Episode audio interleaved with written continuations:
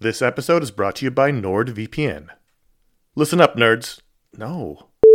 Good evening, Mr. and Mrs. America, from border to border and coast to coast and all the ships at sea. What? Hello, friends. Do you have a computer? Of course you do, because it's not 1987. Hell, you're listening to this on some kind of computer right now. But do you have a VPN? Oh, what's a VPN, you ask? Well, my friend, a VPN is a virtual private network and it offers two key benefits enhanced privacy and security online. But VPNs do a lot more than that. VPNs shield your IP address, change your browsing location, and make online life easier. It's all about safety and security, my friends.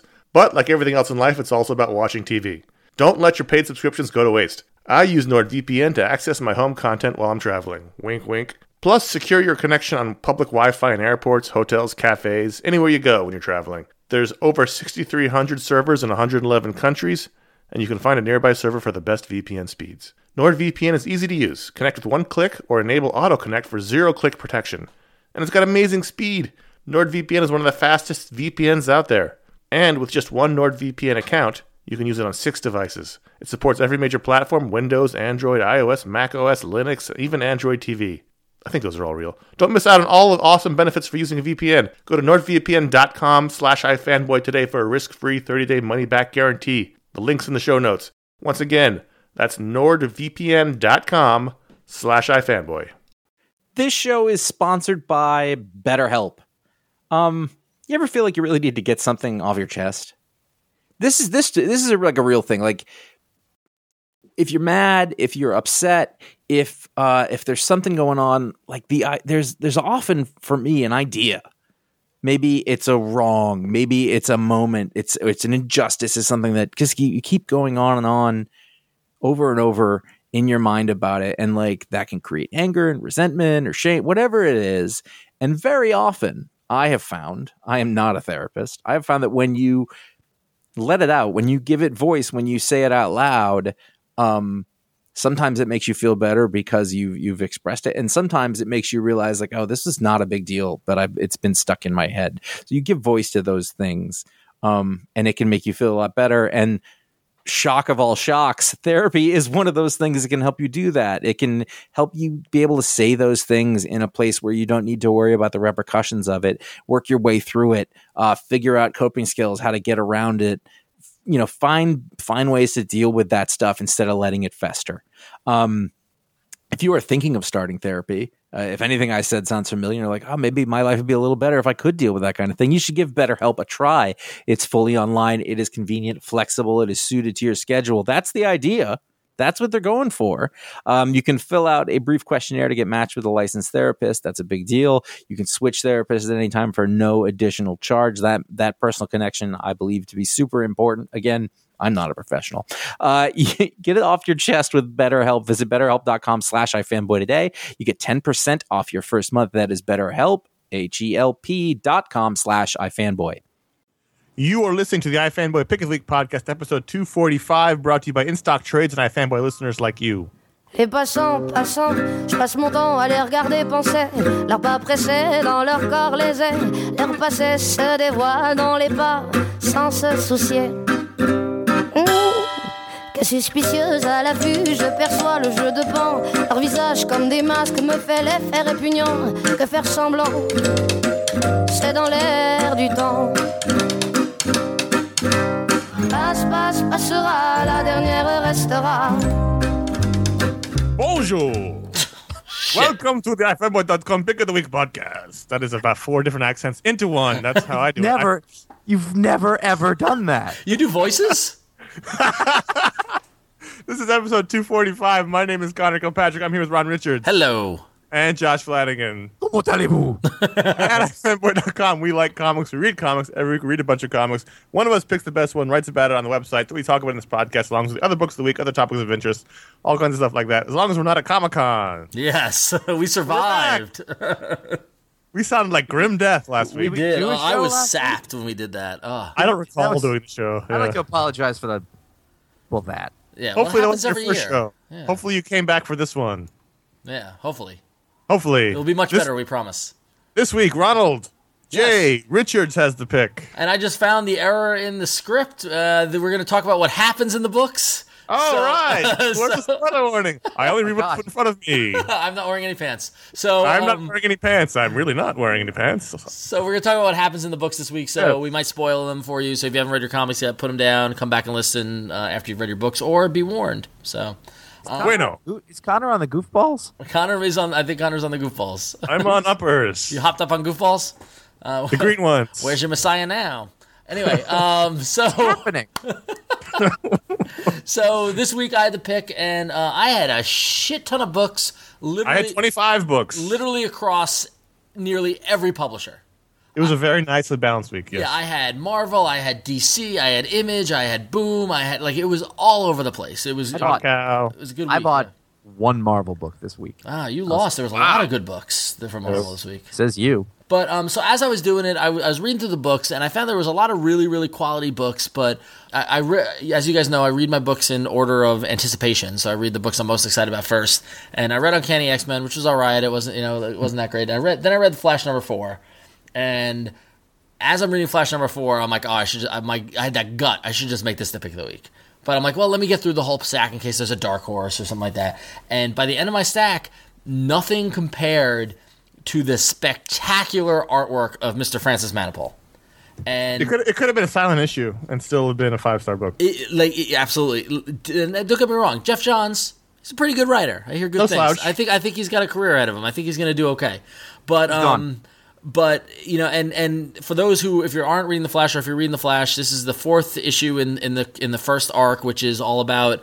Uh, Barry being suspected for a murder in the future, and the rogues are now the rogue archetypes are now cops, and they've come to arrest Barry in the past for a crime he's going to commit in the future.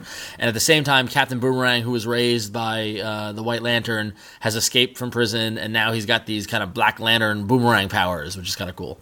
And so the, the issue opens up with Captain Boomerang fucking shit up in, in Central City, and Barry's on the scene. And about three or four pages into this story, Captain Boomerang hurls some Black Lantern uh, boomerangs at a helicopter, and it starts to crash. And thus begins what might be the best action sequence of a comic book I've read in a very long time. Wall- Wally, Barry. Whoops. well, I'm going to get to that in a second. But Barry zooms up the side of a building, runs up the side of the building while the helicopter is crashing, and the pilot is yelling, Mayday, Mayday. And in the time between the pilot says May and Day, we see Barry jump off the building, land his foot on the blade of the helicopter, and run across the blades of the helicopter to the other side of the helicopter, flip down, hanging on the blade of the helicopter, kicking the door in, grabbing the pilots, and jumping to the to the rooftop of a nearby building. And it was amazing. Allowing everyone on the ground to die when the helicopter crashes. I thought that too, yeah, which I thought was interesting. but um, but he saved the pilots, so that's good. Um, Uh, they're more valuable than the people on the They have skills. They're highly trained. Exactly. There's a two page spread of when Barry starts to run across the blade, and it is. I, I mean, like if they made this into an oversized print, I would buy it. With you know, like it's perfect. It's it shows him running. It's got the red speed lines. It's got the lightning bolts coming out of you know his ears and his arms, and like all the yellow accent points on his costume, and the helicopter and the cityscape are paint almost painted. It's like a watercolor kind of look type thing. Like it, it, it's breathtaking, absolutely breathtaking. And based off that sequence alone, this was the pick of the week, hands down, hands down. It doesn't hurt that Geoff Johns is writing a, a really good story, and I'm I love time travel, and I'm totally on board with it. But It's a very much of a Flash story. The Flash story is always about, especially Barry, always about time jumping and pe- people from the future. Because Barry is a character that's existed all through in almost all points through time. yep, and has a story going on. He lived in the future for a while. So it is very much a classic Barry Allen story in that these rogue cops are coming back to arrest him for a crime he didn't commit. And it would seem that Barry Allen has a propensity towards murder. yeah, apparently Because- yeah, he just likes to murder people left and right. Because you know, way back when he was the Flash originally, he killed Professor Zoom, and that's why he got sentenced, he got he got tried for murder. And then here, the rogue reveals to him what will happen is that uh, once again, Iris will become embroiled in this thing. She becomes evil, I think it says in here, and then and then in order to save her, he's got to kill one of the rogues. And so apparently, if push comes to shove, Barry will snap your neck. And, and I thought that was awesome. So what happened was that the rogues in the future were trying to get Barry, and the top, the future top, was like, "Eh, "He's a hero. Why are we doing this?" And so he decides to go tell him what's going to happen. That whole sequence I thought was awesome. I love the Mirror Master in case the Flash returns break glass mirror. You know, like the dimen- the the the the pre the first Mirror Master left a, a failsafe or an emergency mirror for in case Barry ever returned. So he's got to stop them from breaking that glass. That's Yeah. that's the whole thing. If they break that glass, it's all over him. And then But- meanwhile, you got Captain, you got Ca- the the old Captain Boomerang wanting he, wanting his spot back on the Rogues, and you've got Cold, you know, stepping up, and it ends on the cliffhanger, you know, that they're going to take the Flash out once and for all, which is uh, just great. I, I, this is everything about the Flash that I love. It's fantastic.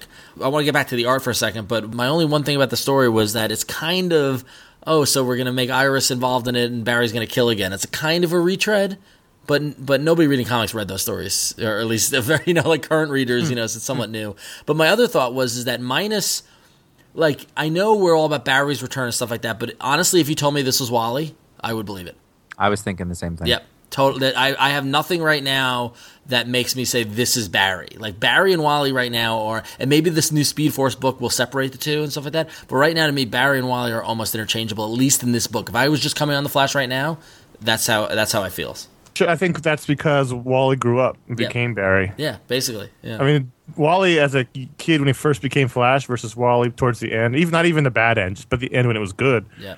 It was a totally different character. He's he sort of grew up and became a more responsible hero, more, became more like Barry. I think that's just because Wally became like his mentor more than anything. Yeah, yeah, exactly. So yeah, so I mean that's the one thing that I just found interesting, which is I think is going to be John's kind of challenge with this book.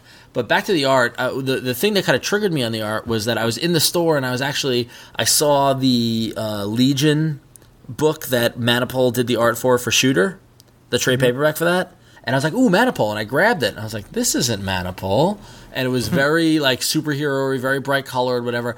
Whatever he did between that and Adventure Comics and now uh, Flash. I, I'm in. I mean, like, and I think a lot of it has to do with Brian uh, Buccellato, uh, Bu- the colorist. Wasn't that uh, Junior Soprano's right hand man? Yeah, exactly. But um, the the, col- Hey, uh, the, Brian Buccellato. the colors and the painting and like whatever Manapul's doing, it's just like I I right now. The- you're describing the Steve Epting effect yes, Yes. it's totally the Steve Epting effect. Yes, yeah, totally. So because those were ugly. I think Manapul does the art and the, and the wash, and then the color goes over Yeah. that. So Yeah. I think he's a lot. He has a lot to do with the feel of how the color looks. But oh yeah, no, well, well, well, but the color, but don't don't give the colorist no, uh, no no, the to co- no, no, the color's fantastic. I'm just saying Yeah. it's not just he's doing the he's doing a bit of the shading too. But Yeah, no, you but know, like the darker artists red, grow, like the, the Flash's costume with the darker red. I mean, that's all the colorist. Yeah, I am not discounting the color. The color is fantastic from from Colorists uh, are Akibako. useless. We should pay them less. Uh, they Should never be on the cover. they should They never get not- royalties. Yeah, Yeah, I Um, don't want. I think they need to get rid of the Eisner category. Uh, I could find a guy in Hong Kong to do what David Stewart does for nothing. And he can mine gold while he's doing it. the, the, you know artists change and grow. They find new styles. They find yeah. new things, and that's that's you know that's that's and, the great uh, thing much, about much art. like Skottie Young, who you know who we we talked in San Diego and won for the for for you know the Wizard of Oz stuff like that. Like the, the, he he changed his style to a way that's beautiful. And Manapul's done the same thing. And this is just like this could if Manipul stays on, if this is monthly and this stays on for. uh 25 issue run, you know, this could be legendary. Except he's got a TV show. Yeah, that he's on at the Well, same the- time. Let's say what they're doing is I think it's six, it's maybe five. He's doing his arc, and then they're doing a fill in with Kolins, and then back to Manapul. oh, that's fine. If all the people fill in Kolins is fine, that's fine. yeah. Yeah, yeah. I think I think what's the plan is to do a fill in villain centric issue when Awesome. Kolins does it, like the old days when he did it when he was the artist on Flash, and then back to Manapul. So it's like to give him a break. Yep. And plus, from what, what, what we know, he when, while he's filming his TV show, he's got an assistant to help him. You know, he's, he's basically drawing in the tra- in the trailer of the show while he's doing this, which is insane. Dude's crazy. That's awesome. I don't know how you made a pick because there was so many good books this week. Well, it was it was really close, and honestly, a close runner up was um, Punisher Max number nine, um, purely for the one page that I think we highlighted on the panels of the week, where Yes. the um, so Punisher Max number nine, uh, drawn by Steve uh, Steve Dillon, written by Jason Aaron, and Bullseye the uh, Max Bullseye is in the is is trying to better understand the Frank Castle before he can kill him. He's trying to get inside his head, and there's a sequence where he has sealed himself off in a bulletproof glass room while the Punisher is killing all the people in the room and Bullseye's watching. And that entire sequence was hysterical. From the moment where Bullseye waves at him and then and then and then writes him a note asking, "What's your favorite color? Red, right?" like it's like, it's like He's got this creepy like innocence about him. yes. That is so unsettling when you read this book. I just, I get the cre- creeps honestly reading this book because of Bullseye. He Yep. he's just like he's he's uh I, I I get just get goosebumpy and not in a good way. Just he's just he's just creepy. Yeah, yeah. I mean, and and it, it was just it was it, the whole bullseye characterization was great. Ultimately, at the end of the day, though, it didn't. I mean, it didn't. I'm I'm while I'm enjoying this Punisher Max, I just have a hard time with. So this this is not the the six one six Punisher, but it's not Ennis's Punisher, or it is. You know, I mean, like. It, I'm, It doesn't matter. It's just a, it's just a Punisher all on its own. I have a hard time with its that. own world. Personally, I have a hard time with it. So, I understand. I understand. yeah. but um, and another beautiful Dave Johnson cover. Yes, but Steve Dillon's doing a really good job. That, Steve that Dillon's great, just great, That yeah. sequence was fantastic. I I don't I haven't made a pick yet because those two books were great, and so was Justice Generation Lost again. We talked about how great it was last month, and this month again we we have a sort of exploration of Captain Atom, and I really like it. I don't like really Captain Atom, Right. but this was a fantastic issue. I thought. Yeah, I, I agree. I thought well, first off, the Cliff Chiang cover was awesome. Was great. Um, uh, that this was really close to being the pick too, but ultimately, I didn't. I, I while I like Captain Atom, I like the focus. I didn't feel as if like I don't know. It just it didn't sing to me as pick of the week. Like I would have liked for that kind of book. I want a bigger team book instead of one character kind of focus. Um, and I've always kind of been curious about Captain Atom. Like he's he's the kind of character that I've been aware of from his time. You know, you know after we uh, that whole Wildstorm debacle Right, yeah. um, from that point, and even from back with Kingdom Come, where because he was a prominent character in Kingdom Come, um, I've been very really curious about the character and his origins and stuff because in Charlton things like that. So it's nice to see this kind of focus on him. Um, but I, I, this book is great. I love. I'm on the edge of my seat with this whole Max Lord stuff. I love it. Well, the, the premise of this issue was he, he absorbed a bunch of radiation in the last issue and he contained a bomb, and the bomb blew him into the future. Only while the his body is full of radiation, while it dissipates, he gets sucked back to the present. But in the future, he finds the world has been destroyed. There's a, there was a big war. The moon is broken, and that's all revealed to us, kind of like a Twilight Zone episode. Yep, he, fought, totally. he, he wakes up what seems like the past, and it's you know people are sort of cowboyish, and there's Yeah. no technology.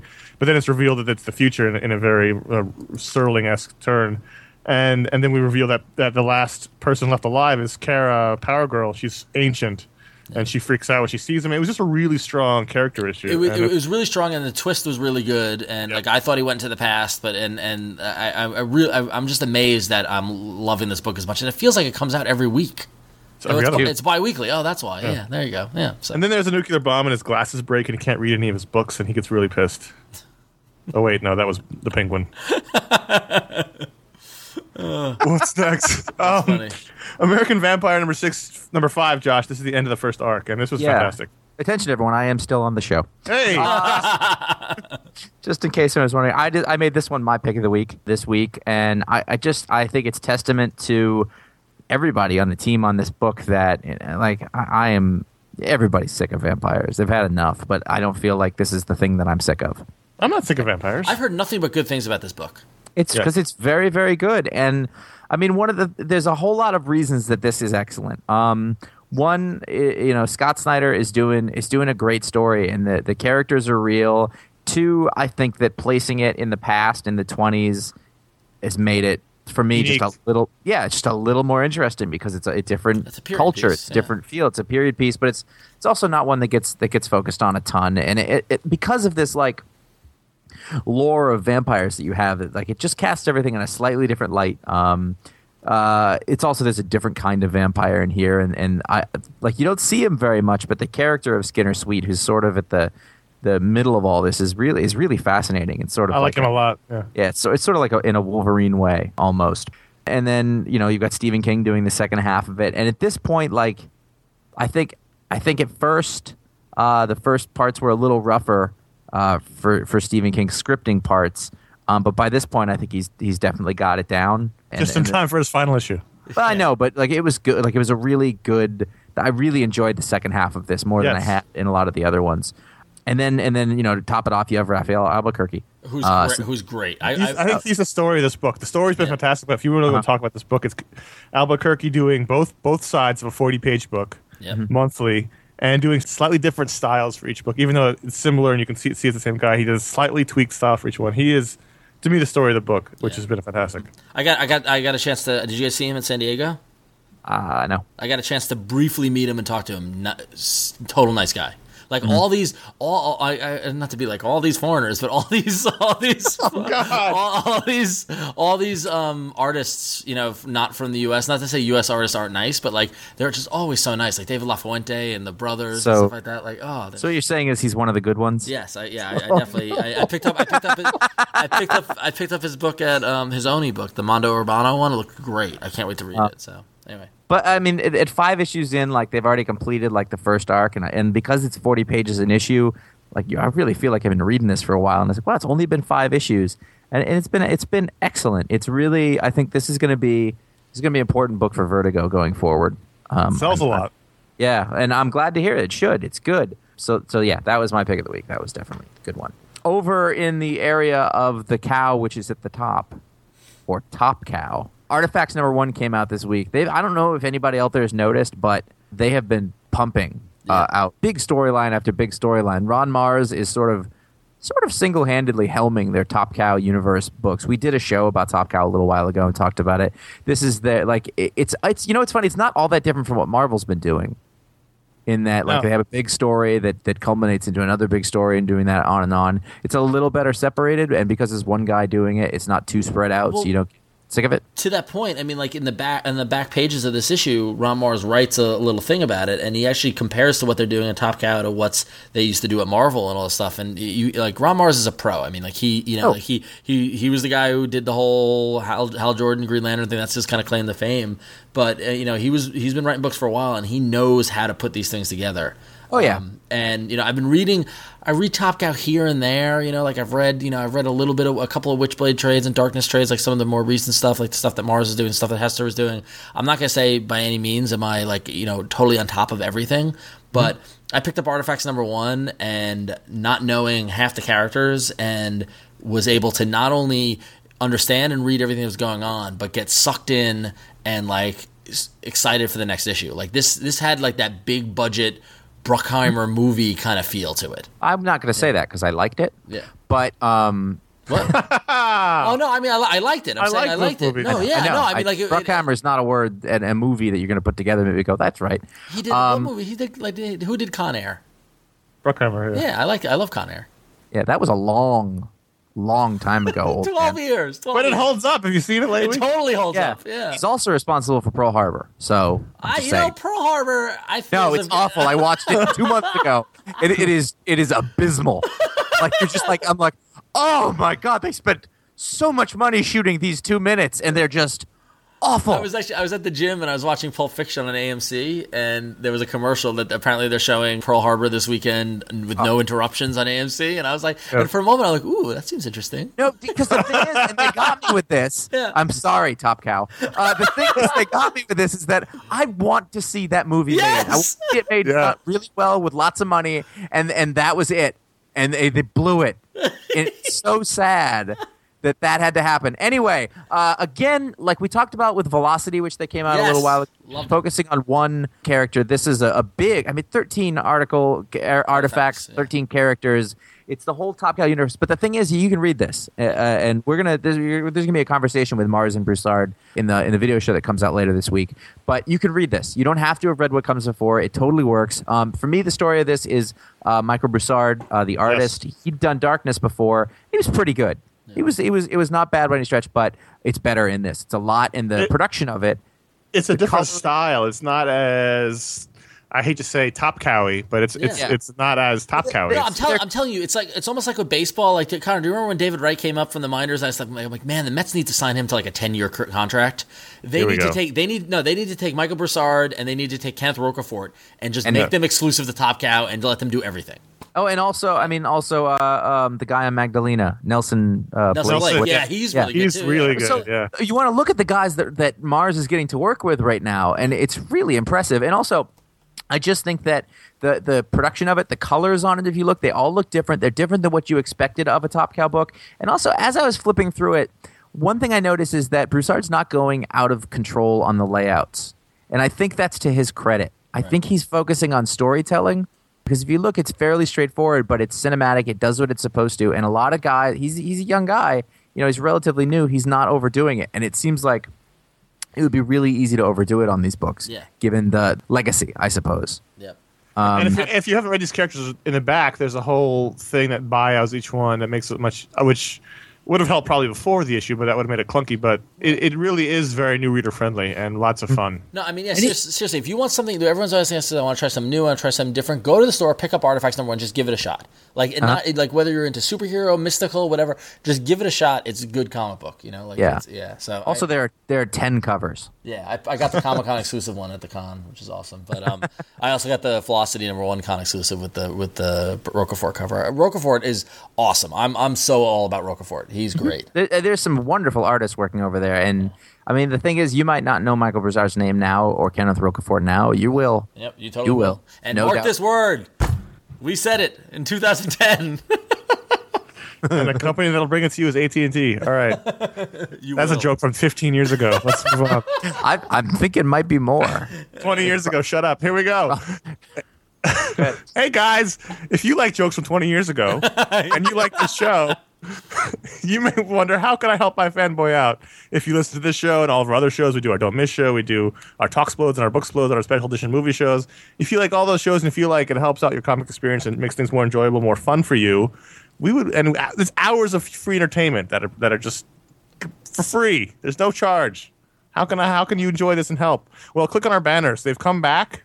They're free of viruses. They've been they've gotten all the penicillin shots you can give to a banner, and now they're free of malware. So click on those banners. They're safe. our, our banners do not have human papillomavirus. no, I put a I put a condom on my mouth just to be certain, but it's it's all working fine now. That was odd. Uh, ifanboy.com slash Amazon takes you to the Amazon store. If you click on the Powered by Amazon button, it takes you to Amazon proper, but through our little cookie thing. And we get a little piece of that, any sale you make. So please do that if you're going to shop at Amazon. Millions of you do. Millions of you perhaps aren't listening, but millions of you shop there. And you can buy things on Amazon and helps us out. It doesn't cost you anything. We still have Fear Agent shirts. We still have uh, maybe three Battle Pug shirts. They're all in small sizes. So if you're a large man, don't don't order any. And um, That's your thing. Unless that's your thing. But that, that, that's that's what's going on. So buy those Fear Agent shirts, and there'll be a, a new shirt coming out soon. And the best thing you can do actually is become a member for four dollars a month or forty two dollars a year. Gets you a prize pack of a comic, a but some buttons and some stickers, and you get a and you get a nice little note from us saying thank you. Plus, a ten dollar a month or hundred dollar a year membership gets you a T shirt as long as well as that package. And we appreciate it. We have contests all the time for people who are members to get, win things, and we got more. We're going to set up some more for next month, and that'll be fun. So if you want to win things, become a member. It really helps us out. We really appreciate. it. We love the members more than the, the rest of you deadbeats. I mean, fine people. No, it's true. I mean, I mean, honestly, if you're if you're like a guy who's on the side of the street and you have a cup and you've got pencils in it, you know, you're gonna like the guy who gives you money more. There it is. I said it. It's out there. So help us out. Those are the ways you can do it, and we really appreciate it. Thank you very much. Alrighty. I have Wonder Woman 601 here, but I didn't read it. I gave it a shot. Conor, did you? Yeah, the, the funny thing is, and I'm this is total, fascinated by this whole thing. the total speculation on my part. I don't know anything. This is just me reading the reading the interviews. Is that it seems like JMS really wanted to write Superman. and They threw in Wonder Woman as you got to do this too. because, he, 'cause- because he doesn't seem all that enthusiastic in the interviews. At least he didn't in my, from my reading. But to me, Wonder Woman is a hundred times more interesting than Superman right now. I Really? really like this issue. This was lots of fun. This was great. I think I- one I- of the things about it is everybody has an idea about what Superman should be or what he should be doing, and Wonder Woman for you know nobody actually reads her, so nobody really has that. Yeah. Mm-hmm. You know, maybe I don't know. I, It's it's really I was excited. Good this was a fantastic issue. This is a oh beautiful Don Kramer who we've been talking about for a while. I think he's getting better and better and better and better. He's he's much better here than he even was when he was doing Nightwing, and he was really good in Nightwing. And, and I love these stories. Where in, in this issue, it's even more clear that this is not a permanent change. She she's she's sent to this alternate world. She even gets a glimpse at her old self in her old costume. yeah. And she's gonna have to get her way back. This is more backstory on how she got there and how in this pr- other world the protection was lifted and, and Paradise Island was invaded and by these shadowy soldiers and they, everyone was killed and and her mother Queen Hippolyta sacrificed herself to to allow her daughter to escape in a really sort of touching and horrific scene where she throws herself into a fire rather than reveal Screaming like a banshee. she got the lasso around her, lasso of truth around her, rather than reveal where Wonder Woman went. She throws herself into a fire and burns, and it was just and they they, they show it, and it's just it was horrific, but also touching because she sacrificed herself for her daughter, and then then we There's a jump back to the clown in this. Okay, so okay, here's the one thing about the clown, and and and just so you know, and j- I, am not liking it as much as you did, Conor, but I think it's because I just don't care about Wonder Woman. Same way I don't care about Superman. I don't think it was bad. I thought Don Kramer's art was great, but there's the one shot of the clown. So there's there are people surveillance. There's a surveillance team watch, looking out for Wonder Woman, and they're in an ice cream truck, and one guy's dressed up like a clown, which is kind of funny. at one point when he took his wig off, uh, that's Matthew Perry. It looked like him. Yep. It looked a lot like him. Yeah. I was like, whoa, that's weird. That's where photo tracing will get you thrown Yeah, out but of the it, thing is that Don Kramer doesn't look like he's photo tracing. No, not that in- one one page. yeah, which was weird. But Really whatever. weird. Yeah, maybe he's friends with Matthew Perry. He's like, yeah, I'll put you in a comic book. I'll make you. A, I'll make you a clown. Could you have any more photo tracing? But uh, could I be more photo traced? um, but um, Could you choose a picture from that era as opposed to Studio 60 when I'm much bigger? it, I, thought, I just thought that was kind of weird. But anyway, Yes. So- No, but this is great. it was like, like the mystery. Like all of it. Everything about it. I have a one word review of Thor the Mighty Avenger number two. Yes. You ready for it? Yes. Yes. Yes. don't you kind of wish this was the the ongoing Thor? I Yes. don't care. It doesn't I mean, matter. No, I don't care. Yeah, like uh, what Conor says. I, I don't care. It was good. I It's, didn't it's funny. up. I, I, should- I never talk about books before the show. Yeah. Like publicly, just because I, you know, I don't want you guys to know what I think. So for the discussion, is like you know fresh and real. But this was so much fun that I, I tweeted about it Yeah, I saw that. Yeah. I finished reading it and I was like, "Damn, this book is awesome." I mean, I said it's an all ages book, and it doesn't seem like an. It doesn't come off like an all ages book. It comes off like No. every other Marvel. book. It just seems like a Marvel book, and you shouldn't be scared off by the all agesness of it. It's fantastically fun. Right, I'll, gi- it's- I'll it's give it a just- shot. I love Samnee. It's just so. it's just an example of what happens when you strip away all the baggage that you have to deal with so often. You just tell a story using this character and saying, "What? look at this premise." Yep. and you and you go from there. I mean, and that's you can't do number ones all the time. You can't do reboots all the time, but it really does show what's possible, and it's it strikes such a balanced tone Yeah. between you know, like like he says, it's an all ages book, but it's fun and it, it's interesting, and and the Thor in this is really kind of funny and likable, and he has a lot of snacks. It's clearly it's clearly in the vein of the movie kind of thing. I mean, the whole Yeah. setup seems like the movie of that footage no one saw. So when uh, the Return of Bruce Wayne number four came out, I looked at the cover and I saw, "Ooh, Georges Jeanty." I didn't expect. Well, I didn't expect to see that. The backstory is supposed to be Cameron Stewart, Yeah. and he backed out, and it seemed like he backed out two weeks ago. Really. Well, that's what it seems like because if you look at the art, it, it, you could tell. I mean, we like Georges Jeanty a lot. He drew Buffy, and he's fantastic. Yeah. But here, here it looks like he had about two weeks to draw the book. It was. uh, It, it did look. It didn't. It didn't look as strong as the Buffy art, but it was Uh, still no. good. I still enjoyed it. Man, uh, you know, you, you add this up with the what the last couple of issues of this have been like, and with Jonah Hex in it, and I, I this wasn't bad, but I really did want to like it a lot more than I did. Yeah, it fell Yeah. a little, fell a little short. it fell short. I got it was a little confusing Yeah. to be honest. I'm not, I wasn't sure who what was happening at all the time, and, and you know that'll happen with some of the Grant Morrison stuff, and you go back and you'll see it later. But it was it was a little. I, I maybe I'm a little dense, but Yeah. So Hex uh, shot. Hex shot him, right? Hex got the draw. Got got the draw on him, right? yeah. But then he was in like I don't know alternate 1985. I don't Yeah. I, I don't I don't know. Well, he got he got knocked to the next to the next point. When he got shot, he got he got hit to Biff's Pleasure Palace. There Alternate 1985. took you a little while. yeah, it did. I turned the page. I was like, oh right. What are you looking at? this is all we do now. We just talk about movies in between things from the 80s and early 90s. That's their show. That's our whole. Show. Thanks, everyone. Go see Aaron Anderson. yeah. Josh, what did you end up thinking about Seven Psychopaths? The final issue number three came out this week. I, I, I really liked parts of it, and I was really confused about other parts of it.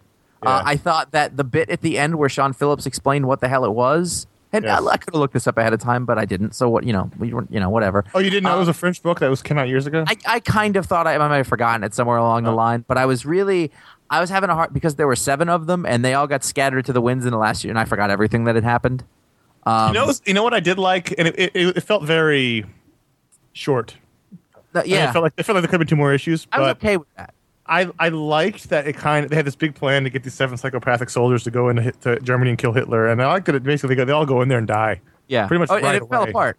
I, Like, I loved, right away. Yeah, I loved the ending. Like I, And I not only liked that, but find out Hitler's been dead for five years. oh, and it was a throwaway line. Yes. Oh yeah, Hitler he got blown up years ago. We've been using doppelgangers.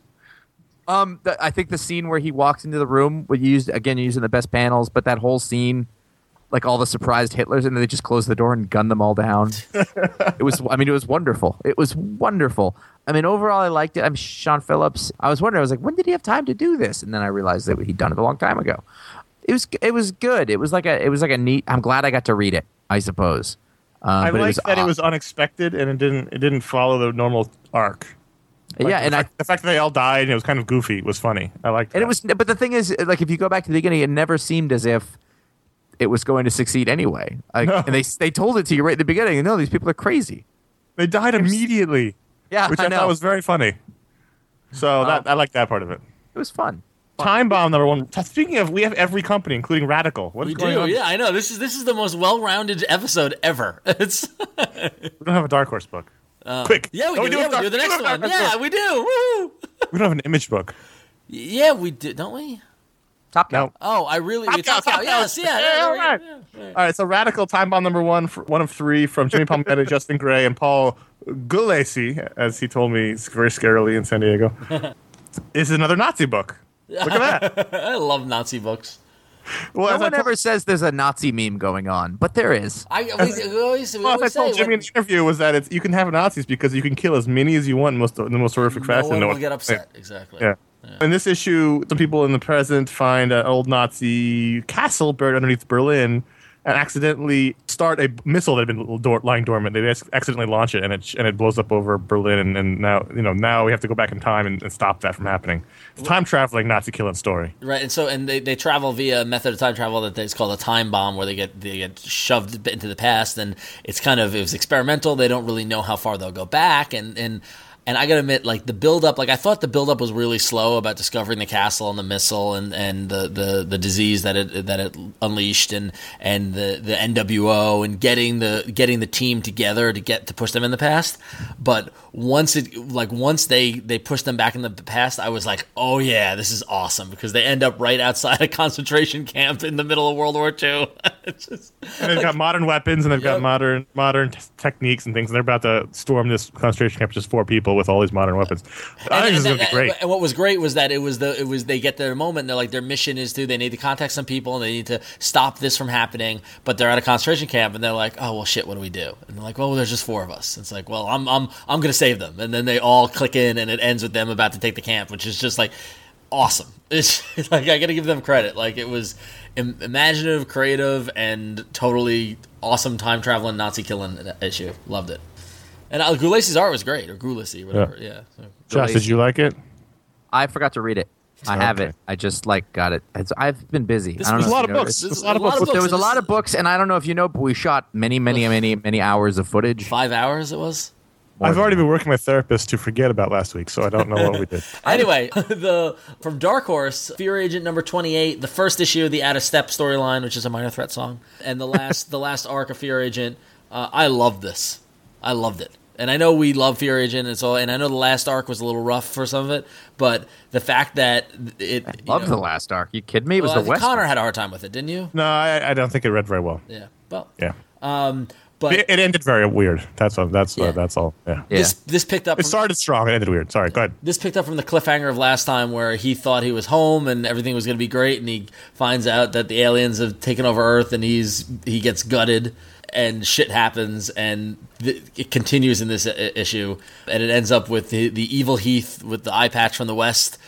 They're going to swap minds and like it just it's every little piece of awesome pulpy thing rick has Remender has put into this book.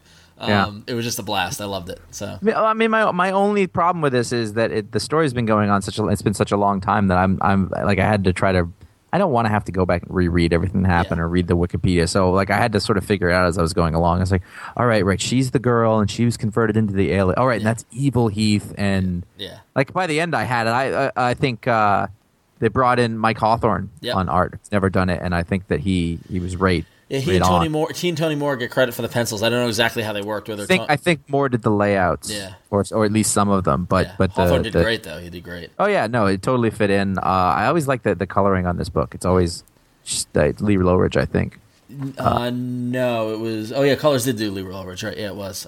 You, you want to hear something really nerdy about production? What? I love the font that Russ Rasputin uses on. this. Yes. Oh yeah. Although I thought the font size was a little small with this issue. it was a little Yeah. bit, but I the font itself I really like. yeah, it's good, and it's it's it's uh, that's the Fear Agent font. Like that's yeah, I know, and um, Um, that's Thi- great. This ended this ended strong because it ends with Heath stumbling into a ship and grabbing a bottle of Jack. Yep. it's, it's oh, it's great. The close up of the one drip falling on his, and there was a there was a no. Yep, there was a no. He looks up into the heaven because he the, you can't you can't let anything good happen to Heath. That's the rule. yep. Never. you know what? I am falling in love with Thor. Uh, no, Northlander's Metal. Sorry, I looked at the cover. Um, I, after the last arc of Northlanders, like I read the first like half an arc and I was like, ah, it's fine, whatever. But I came back at some point and I've really, really been enjoying it. I really liked the last arc. Maybe went on an issue too long. But this one uh, takes up a different thread altogether about a blacksmith in, a- in a in a town that's sort of being you know colonized by by Christians and this strife that comes out of that and and the revolution that takes place. It's sort of like I mean you could you could compare it to all sorts of you know it could be all sorts of kind of metaphors. Yeah. But but uh, art, art by Ricardo uh, Burchielli, uh, who did DMZ, does DMZ. Yeah. Great great issue. Really good, really, really good. I, I had to laugh because Brian Wood tweeted, "He's like, he's like, these are Christians in the 780, not now." Yeah, I, I, I, I had that thought. I was like, "Oh, you better hope, better hope Fox News doesn't notice that Time Warner's putting this out." But no, I thought this was strong. It's a great. It was a great first issue of the first of this this arc. And Northland, uh, Northland has been great consistently. So It really has, and I, I would not have guessed that. Uh, a, uh, how many issues are we in? Thirty, 30 issues? Wow, Yeah, yeah. That's pretty impressive. And that's Thor. Gotta give Brian Wood credit. He's had. Yeah, it is Thor. I mean, thirty issues of this. Uh, how many? What uh, DMZ's over fifty? Like he's had nice little runs at Vertigo the past couple of years. So True enough. Cool. So those are the books that we enjoyed this week, but a whole bunch of others came out. ifanboy.com slash comics. List them all, and you go out and do your pull list, and you come back and you rate and review them, and we love that. And so we want to highlight a couple of reviews. And our first one comes from Origami Kid, who reviewed Wolverine Weapon X number 15 by Jason Aaron and Ron Garney, and gave the story a 3 out of 5 and an art a 4 out of 5. And at the time of this recording, 0.05% of you made it your pick of the week. And Origami Kid has to say that someone once told me that a time traveling story is only good if it makes your head hurt and causes you to sit down and rethink every step of the journey. This person was also a bit of an asshole, as he went on to tell me why Back to the Future sucked because the story was overly simplistic. Yeah, exactly. To put it simply, Aaron tried to do a big grand story as his last big arc before the name change, and while it worked for three issues, it just lost its way ever so slightly towards the end. Your friend is a jerk. Your friend is a jerk, and I actually, Origami Kid, don't really agree with you. I thought that this ended uh, was a good ending to the story. I just thought the art fell down towards the end, which which I hate to see because I love Garney, but the art towards the end was just like really sketchy and really. And I don't mean sketchy like you can't trust it, like you can't lend him five dollars. Like sketchy, like actually, like lines were really jagged. And I thought, like comparing it to the first couple of pages of the issue to the back end of the page of the issue, I was Yeah. like, oh yeah. Well, I, thought, yeah. I thought that was Get the it problem. Yep. Yeah. Well, and you- also, who are you to talk about Back to the Future? Yeah, Your friend, sir. I, I can't. I can't go on with this. Butthead. I, I think I think the uh, the this issue wasn't as good as the other ones. yeah. I don't know. That- I, li- I like the ending. I like the, I like Deathlok having the internal battle between his head. It explains what happened. What why what. He was Darth Vader, basically. yeah, yeah. I saw it coming a mile away, and that was fine. And I don't really hold that against it, but I just thought the excitement level of the first couple issues wasn't matched in this one. But that's that's that's not necessarily a huge knock on it. Yeah. it was as strong. Listen, Jason, Jason Aaron can't. I mean, like he Punisher Max was his home run this week. He can hit a triple Yes. with Wolverine Weapon X. That's- Well, normally Wolverine Weapon X is the best book I read when it comes out Yeah. every week, but not this time. But it was still very good. Yeah. Silver Age Tom reviewed Action Comics 891 and gave a story a 5 out of 5 and the art of 5 out of 5. And at the time of recording, 14.4% of you made a pick of the week. I think it was one of the top three books yep. this week. yes. Silver Age Tom says, Let's face it, Lex Luthor is one of the greatest villains of all time, and this run by Paul Cornell continues to impress me. In this issue, we are treated to a journey into Luthor's subconscious as he outwits Mr. Mind in his own brain. Cornell captures the arrogant, monomaniacal Lex perfectly, and this story is among the best Luthor stories I've ever read, rating up there with Lex Luthor Man of Steel. On top of that, Pete Woods is at the top of his game, and this comic looks utterly amazing. If I hadn't been so stoked about the new Wonder Woman run, this would have been my pick of the week easy. Interesting. Yes. Am I the only one reading it, or You know, I'm reading it. I, I am. I, you know, I hate dream sequences. It's it's one mm-hmm. of my things. I didn't mind this one. I liked I thought had about you as I read this. No, I, I really liked it. It was fun. It was a li- it was a little pop culture for my tastes, I think. But at the end, like it's in his subconscious, so who can say? I thought it was fun, like Prometheus with fire at the beginning, and the you know like all that stuff. I, I'm just, I can't. I, it's really good, but it's the kind of thing that strikes me as uh, eno- off the mainstream enough that I, I worry that people will not read it. Yeah. You know what I'm saying? But I, I, think, think, it's great. I think Paul Cornell's getting let off his leash a bit at DC where he was. Oh, yeah. Marvel. He's Uh-huh. really going into the wacky big concepts here, and from what he says about the Knight Squire book and other, you know, just it seems like he's going to be really going for the the goofy humor factor, which isn't. I don't want to pigeonhole him because he does serious really really well too. But Oh yeah.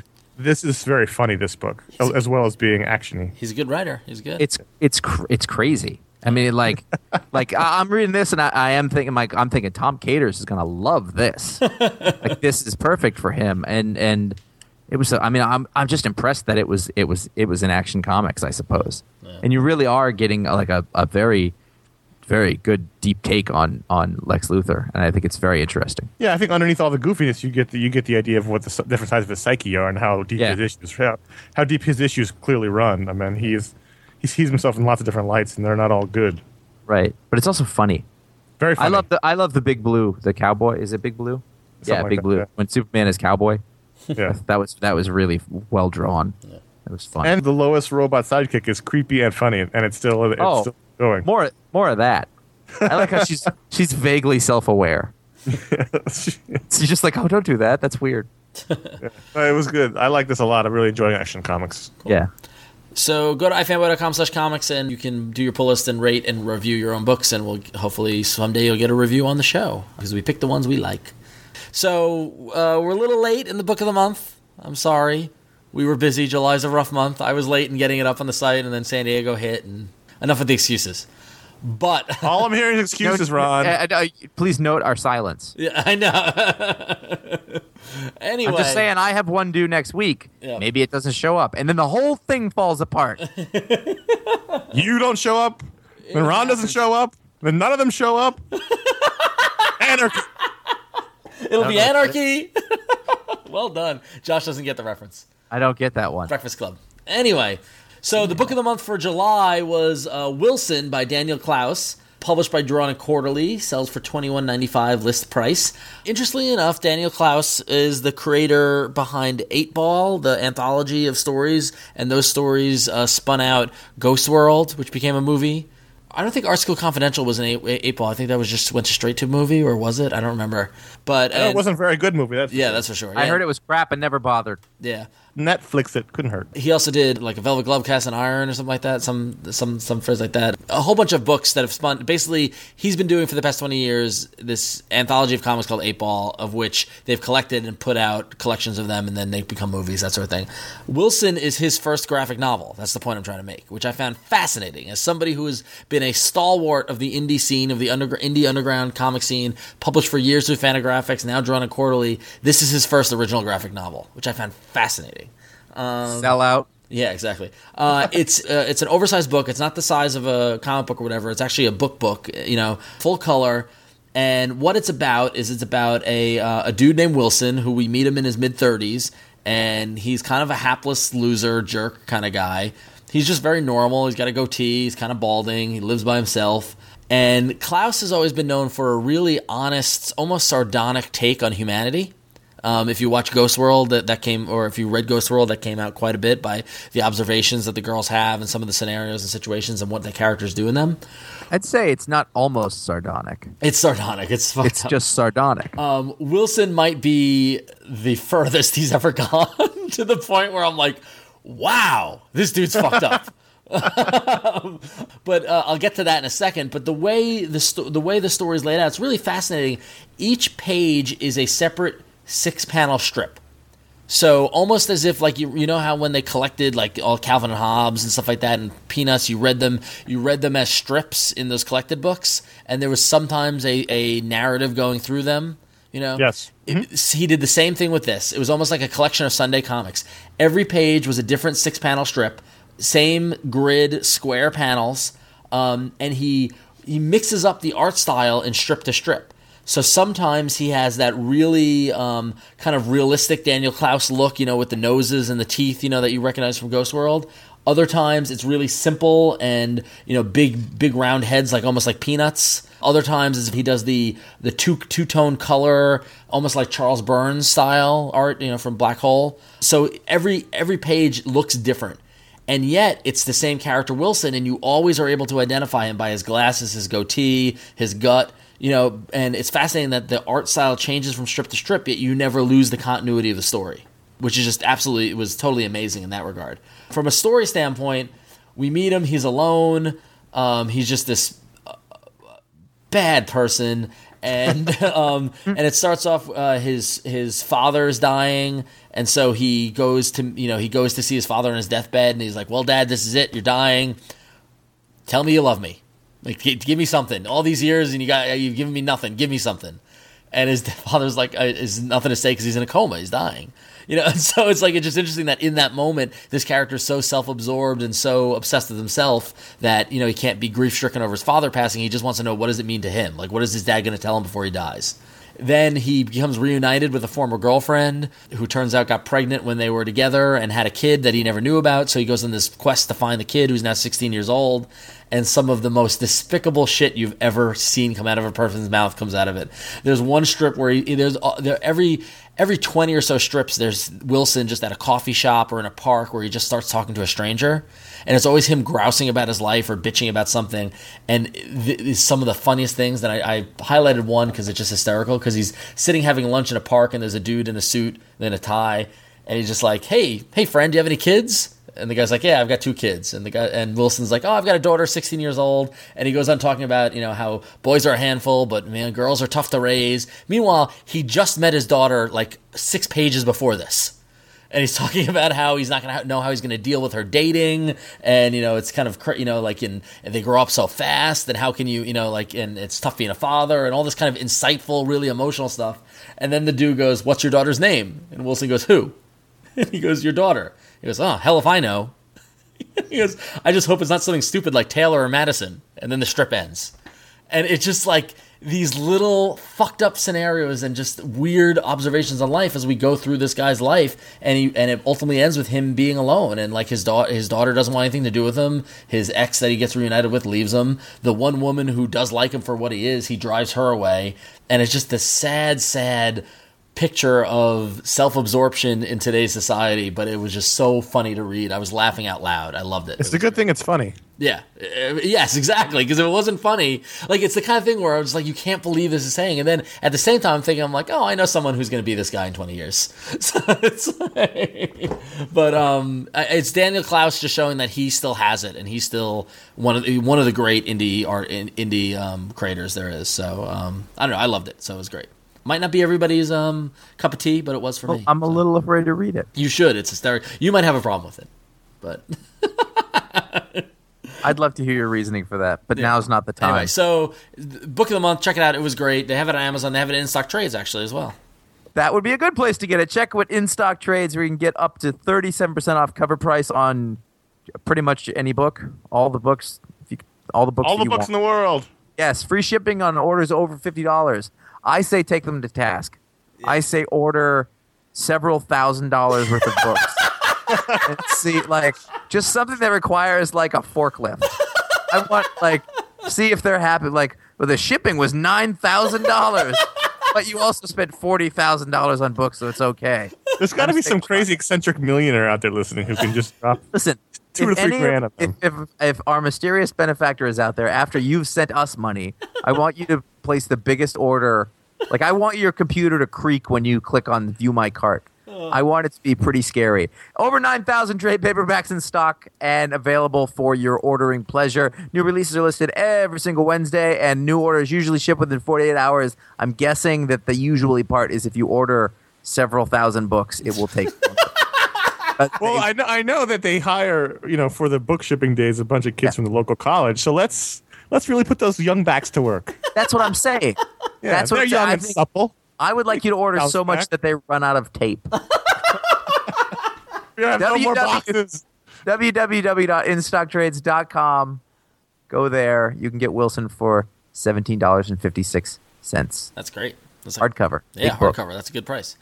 Big Cool. book. Cool. So thanks to Stock Trades, and we're sorry if that happens. So we're gonna skip the emails because I blathered on about the book of the month, but we've been stocking up on the voicemail, so I thought we'd uh, answer some voicemail. And our first one's got a question about how we can help him order comics. Hey guys, my name is Oscar Regalado, and I'm from uh, Brownsville, Texas. Uh, I love your guys' show almost as much as I love comics. Uh, as I said, I'm from a random town in Texas, and as such, I don't get to go to a huge comic book store. But I have a good one. It's called Rogue Comics, and it's being run by people that I like. Unfortunately, because it's a small town and they're a small store, they can't order everything. Uh, but they're cool and they'll let me look at previews and uh, for free and see if I want to order every, anything.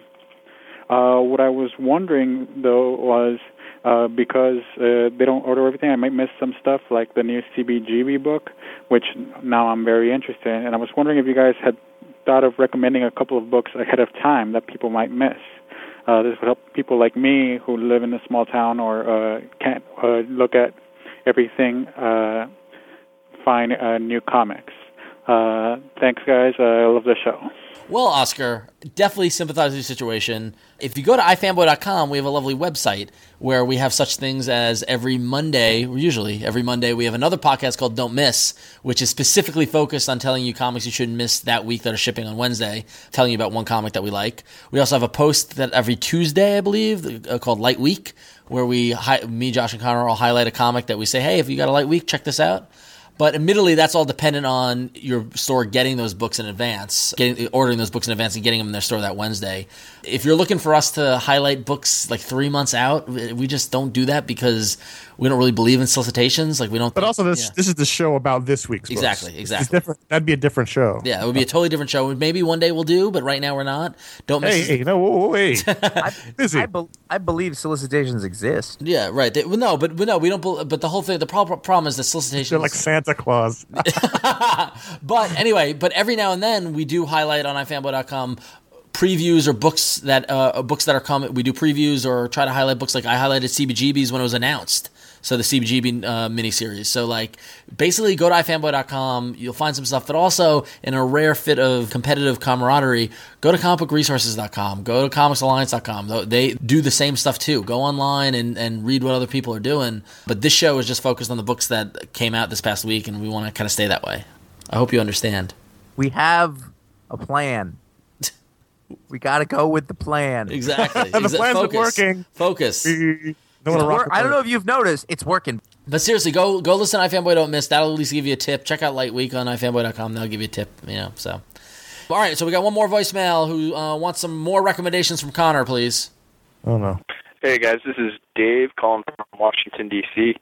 Um, I've been picking up old um, showcase and essential, um, you know, uh, collections of uh, of random comics like horror comic, Stranger, because uh, Conor said it was good. I got one. Nova Ron says was really good. I got the Atom because uh, Tom Katers really likes that era. Anyway, um, and some of them are great, particularly this Phantom Stranger um, horror stuff. And I was just wondering if you guys had any good old genre books or um, old superhero books that would be collected in Essential or Showcase that you'd recommend. Uh, thanks. The thing is, if you like, if you read those old books from like the Bronze Age era, then and you like it, you have to like it. I mean, if you- Yeah. it's not for everyone. It's certainly not for everyone. Well, sounds like There's you a- liked it. He's talking right. So if he me. does, if he does, if it's not for Josh, but if he, if you, if this guy who does like it, whose name is Dave, then almost anything from that era you'll probably enjoy. Like I'm, I'm thinking of DC's been putting out the uh, the white trade paperbacks. What are they called? The uh, collections: Batman, Superman, Flash, Green Lantern. Specifically, the Flash and Green Lantern collections, which are of the Silver Age era. Those are really good. The Gil Kane Green Lanterns. Yep, those are really Uh, good. the Carmine Infantino Flash era. I mean, this, that's that's a great era. um, Well, if he if he's been doing the essentials, I mean, Marvel's been they've been pretty much in the '70s, '80s phase of the essentials right now, and I know for a fact there's a, I'm pretty sure there's or there might be an omnibus that's not an essential, but the Tomb of Dracula. Um, if you want horror stuff, though, that stuff is great from the '70s. You- That- if, but if you want like the showcase and you want that old genre stuff, I mean, there's uh, there's the Sergeant Rock and there's the Haunted Tank and Yeah. there's Yep. I mean like uh, it, Jonah I don't Hex. is- Jonah uh, Hex. Jonah is Hex good. Is House of Mystery. Yep, like yeah. the older one, like all that stuff. We should have Tom on. This Yeah. is Tom's thing. but no, check those out. Uh, those are definitely the DC was doing a lot of genre stuff back then. Yeah, It's called Chronicles. I just got it from the desk to look while you were talking. Chronicles, It's the, uh, yeah. The Chronicles collections: Batman Chronicles, Bat Superman, Wonder Woman, Flash, Green Lantern. They're, they're all being chronicled in these cheap, like ten dollars soft covers, that's awesome. which puts together like six or seven issues from the old era. So check those out. The Flash and and Green Lantern in particular, if you look for that era stuff. The Batman Superman is Golden Age, so that's a bit Conor, different. uh, the cover price on those was ten cents each, though, so it should only be sixty cents. Fuck! Bought ten of them. I'm Any- using a faulty line of reasoning. I've been robbed. Anyway, so we hope that helps you out. Um, if you have any questions, you can give us a call on the voicemail line at 188 fanboys. It's 188 326 2697. We love to hear from you. As I told Oscar in his voicemail, we have another podcast called iFanboy Don't Miss, where we hi- we talk to a creator and highlight a book that's coming out on Wednesday that you definitely can't miss. Last week, Chris Eastman talked to Eric Trautmann about the uh, JSA vs Kobra trade paperback. This Good week, mini. It's a good mini. yeah, this week uh, we're taking another week off. Turns out uh, when you when you need to talk to creators, the week after San Diego is not a good time to do it. So so everyone needed a breather. So uh, we'll be back uh, next week with another don't miss. So So if I get this right, we're blaming all of comics. yeah, pretty much. Listen, listen, we don't have a permanent booker. This is hard. I got Listen, all I'm saying is the two months leading up to San Diego is a rough time to put news on a comic book site. The week after is ridiculous. but during San Diego, perfect. Oh yeah. Hey, this week, anyone's talking about anything? We're out, dude. We're out. I'm, I'm, I'm at the beach. Leave me alone. Anyway, so uh, so but uh, subscribe to iFanboy Don't Miss if you haven't. But th- we do have more podcasts for you to enjoy. For you to Look enjoy. back on the feed behind this show. You'll see the Batman Under the Red Hood show, which was a podcast I, I did with Paul Montgomery and Ryan Haupt, two of our writers, talking about the latest DC animated film, which is Batman Under the Red Hood, about the Jason Todd coming back to life story. And it was excellent. You guys liked and it? it, it featured a 10 minute Jonah Hex short, which was based on a comic book issue from Palmiotti and Gray. And it was excellent. So check out that show. It's a lot of fun. Probably the best movie they've done so far. Good times. And you can check out all that great stuff at ifanboy.com. That's our website. That's where we are. We live and breathe. Uh, maybe probably a little too much. You can read my pick of the week review of Flash number four, as well as all the other great articles that went up the this past week, and a high watermark for ifanboy.com this month. So, uh, and we want to thank everybody who goes to it and visits it. But you can go to ifanboy.com slash about, and you can get all of our links to social networks. You can friend us up on Facebook or on Twitter or wherever you like to go. Go to twitter.com slash ifanboy to get all the up to the minute links and uh, fun stuff that we like to say. Every Wednesday we do a video show, and it's going to be nothing but San Diego for the next couple of weeks. So get used to it. This past week we had probably one of our best interviews with Robert Kirkman. I, I think it's safe to say. I like that the worst interview I ever did was Robert Kirkman, and the best interview I ever did was Robert Kirkman. That's really interesting. Yeah, that's a good bookend. We've had Robert on what six, seven times. He, he is the Tom Hanks to our Saturday Night Live. Yeah. Yeah, or Alec Yeah. Baldwin, or whoever you want to put, plug in there. Um, Steve Martin. Steve Martin, right? He killed this time. I mean, like, I was editing it, and there were numerous points where I had to stop because I was laughing. I still love the moment, Josh, where you make him laugh about the boom and the pow. That's a that's a dumb joke. I know, I know, it, but it, I mean, it broke him. it he broke stopped. him. He totally broke. That's all it takes. But so yeah, so it's Fuck great. Brian Vaughan. I'll never be him. but so um, yeah, so if you enjoyed that episode, we've got more San Diego stuff coming this Wednesday. Josh has been sl- slaving over the first episode of the video show. Who's in that episode, Josh? Uh, I completely blanked. Uh, uh, Grant Morrison, Jeph Loeb, Joe Kelly, Skottie Young, uh, Ron Marz, and Michael Broussard, as previously mentioned. Um, others. Great Chris names. So this Wednesday, go watch the video. You can also find it at revision3.com slash ifanboy. This is but a, a fraction. Yep. Who was in the third episode? By the way. so there's that. I have to talk now. Uh, I was I was wait the joke died, and then I was like, "All right, it's my turn." Never tell a joke before it's your section. Uh, those of you out there are want to know about podcasting because it's going to mess up your segue. That's what I'm saying to you. Ooh, if you can want to email us, you can. What's a segue? You can Awesome. email us Thank at you for riding contact at Gettysburg. ifanboy.com. Contact at ifanboy.com or you can leave us a voicemail at 888-FANBOYS, which is 3262697. If you have any... que- Apparently my voice is going again. It was... you got it back, and now it's gone. I know, it was tenuous. It was on a ledge, and that's just jumped. Uh, uh, call or write about those things. nice. That was terrible. That's another tip. Don't do that, what I just did. And if you like the show, write a review on iTunes for this show, for the Don't Miss show, for all kinds of for the video show, for every show, plus all the other podcasts. If you listen to a podcast, write a review. We really appreciate it. It's the least you can do. It doesn't take time at all, and it helps immensely. Even better than that is to tell your friends, tell your comic book store buddy, tell the guy you pre-order your comics from, tell the guy who doesn't stock the books you want to stock, even though you still shop there. Tell them anyway. Tell everyone. Tell your mom. yeah. Your mom. Mom's like, tell your mom. Conor, you know what you should here. tell your mom about? This is going to get ugly. Yeah. Listen, right. don't talk to me about moms. All right. Uh, we, send your mom pictures. we have worked our asses off, um, and we hope everyone enjoys it. It's been a fun time for comics. I like how you said that in the past, like it's a past thing. Well, yeah. Still, go, I got... We're still working Frick. our asses off, yeah. So, Yeah, that's All what. I'm saying. So until next time, I'm Ron. I'm Conor.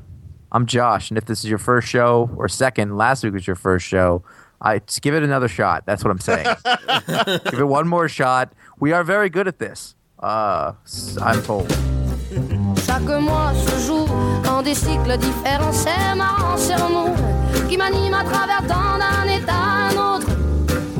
J'oscille inexorablement. Par les temps, Chaque jugement sur les gens me donne la direction à suivre. Sur ces choses en moi à changer qui m'empêchent d'être libre. Les voix se libèrent et s'exposent dans les vitrines du monde en mouvement. Les corps qui dansent en osmose, l'histoire se confondent et s'attirent irrésistiblement. Par les temps, je cours à l'expression. Chaque émotion ressentie me donne envie d'exprimer les non-dits et que justice soit faite dans nos pauvres vies endormies.